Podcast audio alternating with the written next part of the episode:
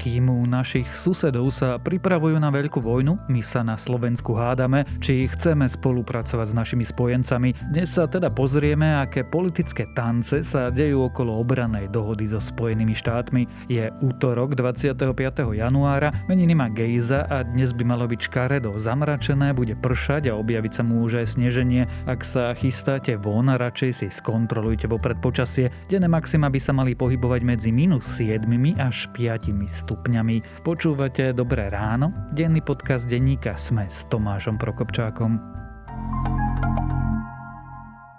Chcete mať v roku dvetisícdvadsaťdva každé ráno Dobré ráno? Tak sa zapojte do súťaže o tankovanie na rok zadarmo z ó em vé. Stačí, ak natankujete aspoň tridsať litrov prémiového paliva MaxMotion a zaregistrujete kód z pokladničného bloku na stránke o m v bodka es ká. ó em vé. Energia pre lepší život.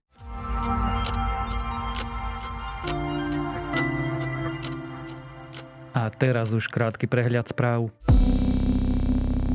Karanténa sa od dnes skracuje. Po novom platí, že izolácia po pozitívnom teste na koronavírus potrvá päť dní, a to bez ohľadu na to, či je človek zaočkovaný alebo nie je. Nasledujúcich päť dní musia ľudia nosiť respirátor všade. Skrátenie karantény je podľa ministerstva zdravotníctva pragmatickým, nie medicínskym rozhodnutím. Úrady sa totiž boja prípadného kolapsu služieb počas vlny Omikronu. Pozitivita testov je na Slovensku už štvrtý deň vysoká, čo znamená, že sa nám pravdepodobne nedarí zachytávať všetkých ľudí nakazených novým koronavírusom. Dobrou správou nastupujúce vlny Omikron zatiaľ je, že ešte stále klesá počet hospitalizovaných. NATO uviedlo do pohotovosti svoje bojové sily. Naši spojenci zároveň vysielajú ďalšie lode a bojové lietadla do východnej Európy, čím chcú posilniť obranu a odstrašiť Rusko. Včera to povedal generálny tajomník NATO Jens Stoltenberg. Spojené štáty už dohadujú pre Európu dodávky plynu z Kataru, a to pre prípad, ak by invázia Ruska na Ukrajinu viedla k nedostatku suroviny v Európe. Európa sa totiž obáva, že ak voči Rusku zavedie tvrdé sankcie, Vladimír Putin následne vypne dodávky plynu. Emeritný pápež Benedikt šestnásty priznal, že o svojej minulosti klamal. Ešte v roku devätnásťstoosemdesiat sa ako arcibiskup Mnichovsko-Frajzinskej arcidiecézy zúčastnil na stretnutí, na ktorom sa hovorilo o kňazovi, ktorý mal zneužívať deti. Vyšetrovanie ukázalo, že na prelome sedemdesiatych a osemdesiatych rokov v arcidiecéze dochádzalo k rozsiahlemu zneužívaniu so stovkami obetí. Sám Ratzinger čelí obvineniam v štyroch prípadoch z nečinnosti a zo zlyhania. Ak vás tieto správy zaujali, viac nových nájdete na webe denníka SME alebo v aplikácii denníka SME.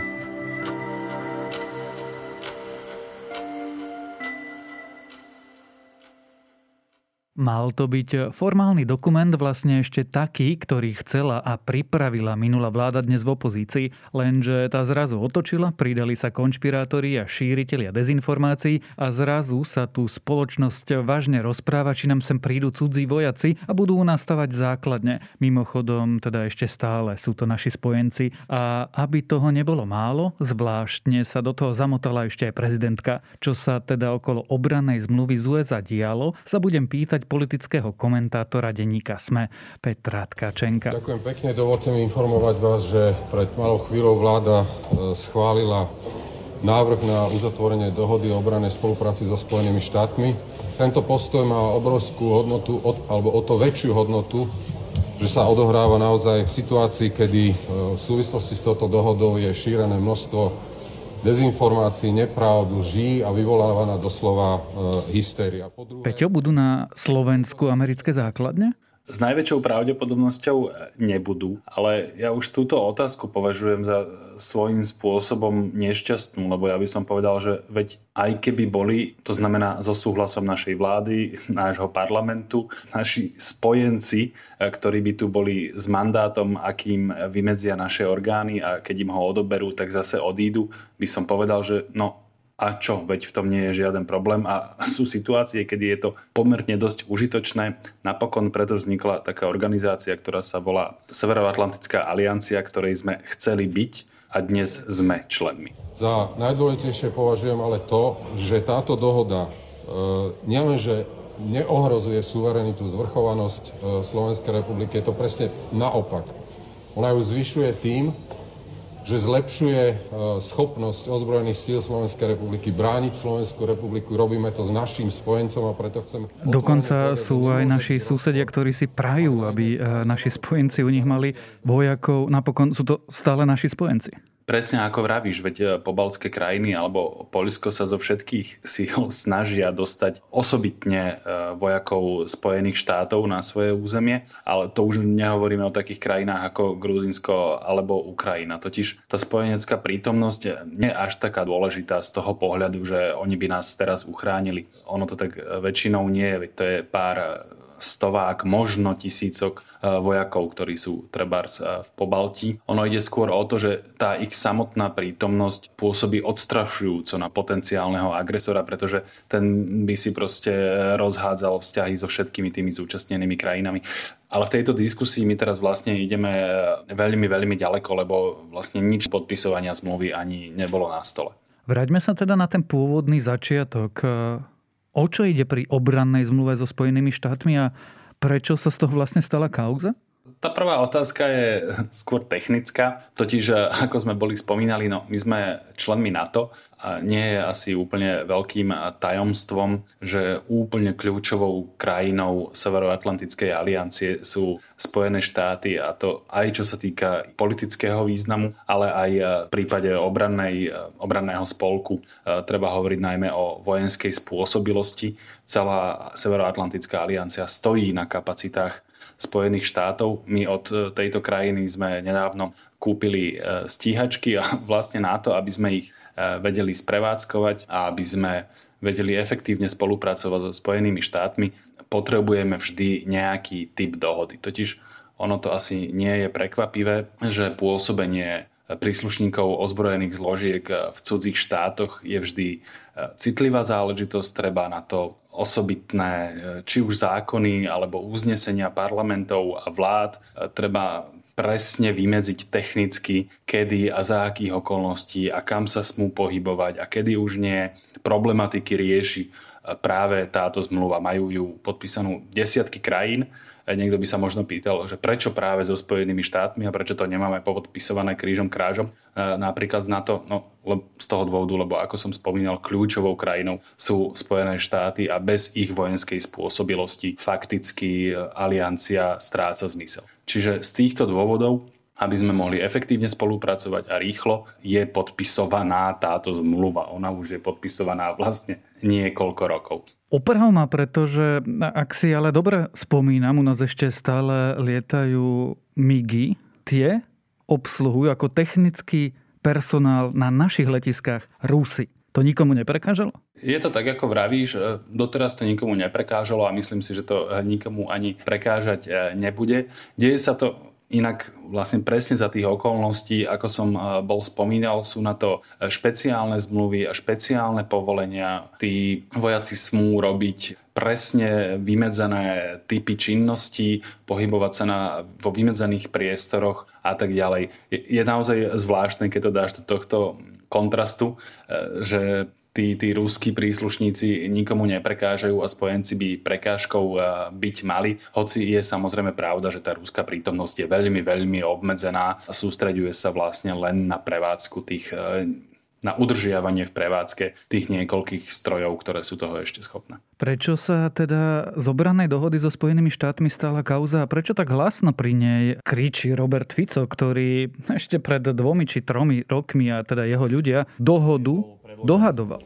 Chcel by som touto cestou veľmi pekne poďakovať nielen Eduardovi Hegerovi ako predsedovi vlády, ale tiež predchádzajúcim dvom predsedom za bývalej vlády, to znamená ako Robertovi Ficovi, tak Petrovi Pellegrinimu za prípravu tejto zmluvy.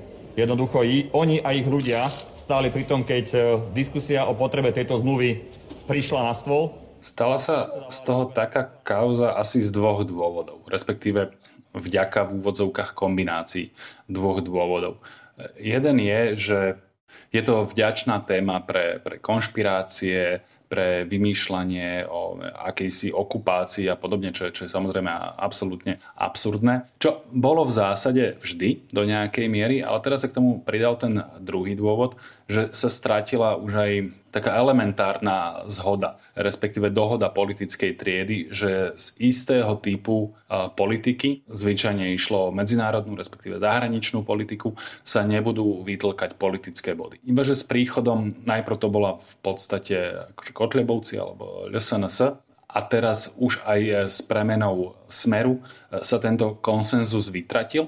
Mohol by som ešte zlomyselne hovoriť o es a es v prípade Eurovalu, ale to teraz nechajme bokom. Tento konsenzus sa vytratil, pretože Robertovi Ficovi už je naozaj všetko jedno. On stratil akékoľvek zábrany. Je mu aj úplne jedno, v akej pozícii sa ocitne Slovenská republika, či jej pomáha alebo škodí. On sleduje už len a jedine výhradne svoj politický záujem. Treba povedať, že v tomto žánri on bol vždy dobrý a na týchto schopnostiach toho veľa nestratil. A ak mám pridať ešte tretí dôvod, teraz mi nápadol, tak možno by to bola istá neskúsenosť až amatérizmus vládnucej politickej triedy, ktorá sa veľmi nešťastne nechá zatiahnuť do nešťastných debát. Nie je tam ten typ politického líderstva, ktoré by som si napríklad v takejto otázke predstavoval. To znamená, toto všetko, keď dáš dohromady, tak máme zavarané ten typ problému, ktorému teraz čelíme.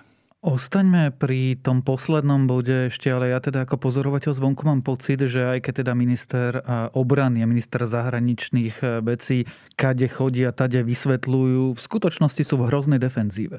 To máš samozrejme pravdu, oni asi neboli pripravení na túto situáciu a to ja nespochybnem teraz ani ich dobrý úmysel a v zásade aj, aj istý typ líderstva, lebo oni spoločne s premiérom tú zmluvu pretlačili vo vláde, ale je pravda, že sa nechali vtiahnuť do tých diskusí. Ja som si nie úplne istý, či je, či je naozaj nutný ten typ vysvetľovania, do ktorého sa oni nechali zatiahnuť. Jednoducho vláda o tomto rozhodla.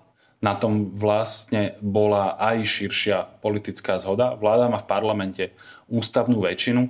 Tu by za normálnych okolností nemalo o čom byť diskutované. To by jednoducho bolo schválené a za dva týždne alebo najskôr niekoľko mesiacov by bolo viditeľné, že žiadna okupácia sa nedeje a téma by zmizla. Ako sa do tohto dezinformačného chaosu, ktorý opisuješ, práve dostala prezidentka?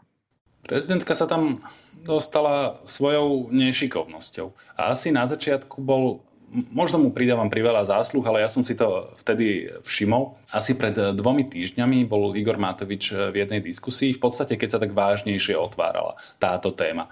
A on svojim jedinečným šarmom a politickým líderstvom pri otázkach na, na túto tému, ako predseda najsilnejšej premiérskej koaličnej strany, povedal, že mm, veď to najprv by mala prezidentka povedať, či to vlastne podpíše alebo nepodpíše. A tým sa otvorila naozaj nešťastná komnata, pretože toto nikdy nebolo na stole, aby prezidenti nejako podrobne skúmali tento typ zmluv.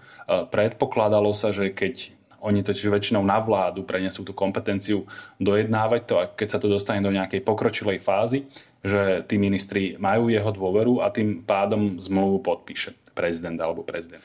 Akurát naša prezidentka si teraz a pravdepodobne aj so svojimi poradcami, nechcem jej krivdiť, povedzme to tak, že Palác si v tejto téme povedal, že treba sa podrobnejšie na tú zmluvu pozrieť a aby vylúčila akékoľvek pochybnosti, tak položila na stôl podmienku, povedala, že podporuje podpísanie tej zmluvy. Predovšetkým chcem povedať veľmi jednoznačne, že prijatie tejto dohody podporujem. Považujem ju za štandardný spôsob, ako zlepšiť obrannú spoluprácu s našimi partnermi. Sme členskou krajinou Severoatlantickej aliancie, sme súčasťou spoločných misií, sme súčasťou spoločných cvičení a táto zmluva, táto dohoda má prispieť práve k tejto spolupráci. Dohoda sama o sebe nerieši konkrétne bezpečnostné opatrenia, je to praktický nástroj, je to rámcová zmluva. Ale zároveň, čo mne sa zdá protichodné s tou predchádzajúcou vetou, povedala, že ju podpíše len vtedy, ak jej súčasťou bude interpretačná doložka, kde sa budú písať e, také tie veci, ako že nebudú u nás základne a nebudú u nás jadrové zbranie a podobne. čo ja považujem za extrémne nešťastné. Takéto interpretačné vyhlásenie bude teda súčasťou plnomocenstva, ktoré udelím členovi vlády, a takisto zmluvu ratifikujem iba s touto interpretačnou doložkou. Dovolte Viem, mi, že teraz, teraz pocitoval... sa pokúsim interpretovať to, čo si povedal, ale Igor Matovič nachystal na palác páscu a ona sa do nej chytila? Keby som to takto povedal, je možné, že by som mu pripisoval prehnanie e, nejaké zlé alebo rafinované úmysly. Ja si skôr naprvu myslím, že to je jednoducho taký nejaký jeho defenzívny inštinkt, že hodí tú zodpovednosť nejak, niekam inam, namiesto toho, aby sa on, ako som bol povedal, e, asi najsilnejší politik dnes na Slovensku a predseda premiérskej strany, namiesto toho, aby sa rázne za tú zmluvu a za svojho ministra a koaličných partnerov postavil, tak vytiahol takúto výhybku. No a že sa do toho potom sobom nešťastne chytil, to už je naozaj ich nešikovnosť. Lebo aj keby to Igor Matovič myslel nejako zlomyselne, to nemusíš byť politický génius, aby si toto jednoducho ignoroval. Akurát no, oni mali potrebu vstúpiť do tejto spoločenskej diskusie a, a upokojiť a získať si na svoju stranu celú verejnosť, tak sa o to pokúsili a nedopadlo to tak asi, ako si predstavovali.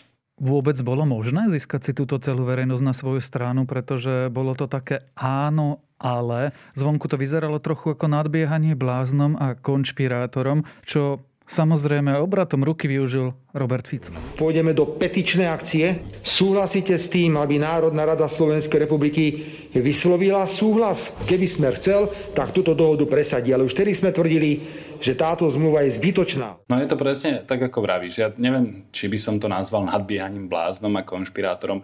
Tie úmysly boli podľa mňa dobré a čisté a naozaj to bola snaha získať si čo najväčšiu dôveru čo najväčšej časti verejnosti, ale v tejto atmosfére to absolútne nebolo možné a je úplne jedno, akým spôsobom by sa čo snažili vysvetľovať. Podľa mňa najlepším spôsobom, ako si získať tú dôveru, by bolo povedať, a ak už vôbec na to reagovať. Ja, ja si myslím, že na to vôbec nebolo potrebné reagovať. Stačilo povedať niečo, že prezidentka sa zachová tak, ako v prípade takýchto zmluv. Zvlášť pokiaľ ide o našich spojencov, sa prezidenti zachovali vždy a tým by bolo povedané všetko. No ale ak už niečo povedať, tak sa za to naozaj jednoznačne postaviť a nevymýšľať príbehy o, o jadrových zbraniach a upokojovať akože verejnosť tým, že nebojte sa, spojenci k nám vo väčšom rozsahu chodiť nebudú. Veď to je úplne absurdné a, a nešťastné. Asi obaja vidíme, aká geopolitická situácia momentálne aj v našom blízkom susedstve je. My potrebujeme Európsku úniu, potrebujeme ako malá krajina NATO. Rozumieš, prečo takto vajatáme ani tak, ani onak? Nevieme si vyberať a vlastne sa nevieme postaviť ani za tých ľudí, ktorým sme slúbili spojenectvo. Toto už je naozaj taká veľmi široká sociologicko-psychologická otázka. Čiže v tomto duchu asi je nutné odpovedať, že my ako Slováci niečo také no, nemáme v povahe. My keď sa obzrieme hlbšie do minulosti, tak mne sa nezdá, že by som videl Slovákov ako nejakých lojálnych spojencov, ktorí by si uvedomovali, že nejakými spoločnými silami bránia nejaké hodnoty. Slovensko jednoducho, a teraz nech sa poslucháči vlasteneckejšie založení neurazia, Slovensko, keď prišiel nejaký silnejší hegemon, vždy pokorne sklonilo hlavu, vymenilo kabát, na koho nový hegemon ukázal, toho sme povesili a takto sa pokračovalo ďalej, až kým neprišiel zasa nejaký nový hegemon. To v podstate pokračuje a nie je tu v spoločnosti povedomie, alebo presvedčenie, alebo pochopenie, to je možno najlepší výraz, pochopenie toho, že práve príslušnosť k Západu nám priniesla historicky absolútne bezprecedentnú slobodu, bezpečnosť a hospodársku prosperitu.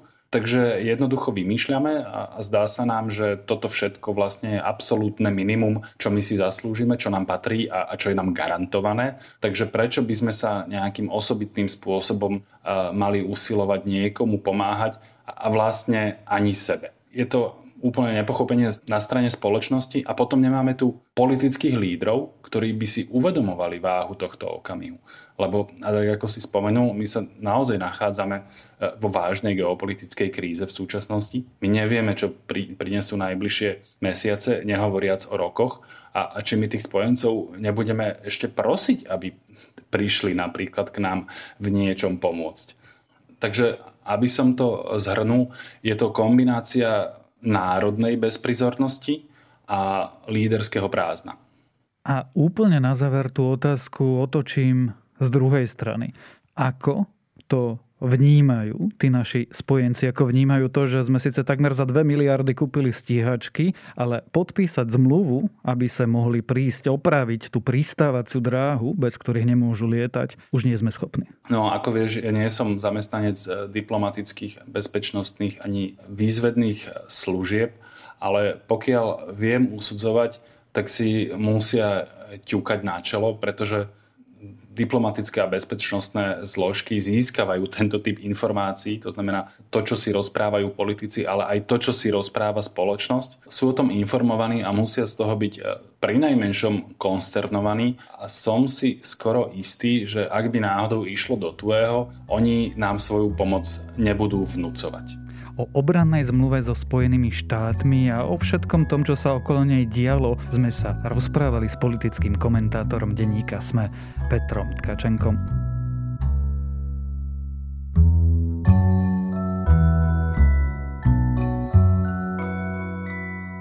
Mám rád tvrdú vedeckú fantastiku. Hard sci-fi totiž rešpektuje prírodné vedy a fyzikálne zákony a ak by ste hľadali jej typických reprezentantov, veľmajster Frederik Pohl by bol niekde na začiatku zoznamu. Nositeľ niekoľkých Hugov, Nebul aj Locusov, člen Siene Slávy a Ikona, editor slavných magazínov If a Galaxy, napísal aj významnejšie texty ako Svet na konci času. Dokonca by som povedal, že v tomto románe sa viac ako len trošku inšpiroval nadáciou a keby ho skrátilo sto dvesto strán, textu by to určite neuškodilo, ale sprevádza človeka Viktora a plazmatickú superinteligenciu Vantoa naprieč tisícročiami, miliardami rokov je veľmi príjemné a ak vás baví sci-fi, pevne ukotvené vo fyzike, odporúčam. A to je na dnes všetko. Dávajte na seba pozor. Počúvali ste Dobré ráno, denný podcast denníka SME s Tomášom Prokopčákom a dnes vychádza aj nová epizóda podcastu Všesvet, ktorý nás vezme na výlet do Jordánska a pravidelná dávka, tentoraz o filozofii športu.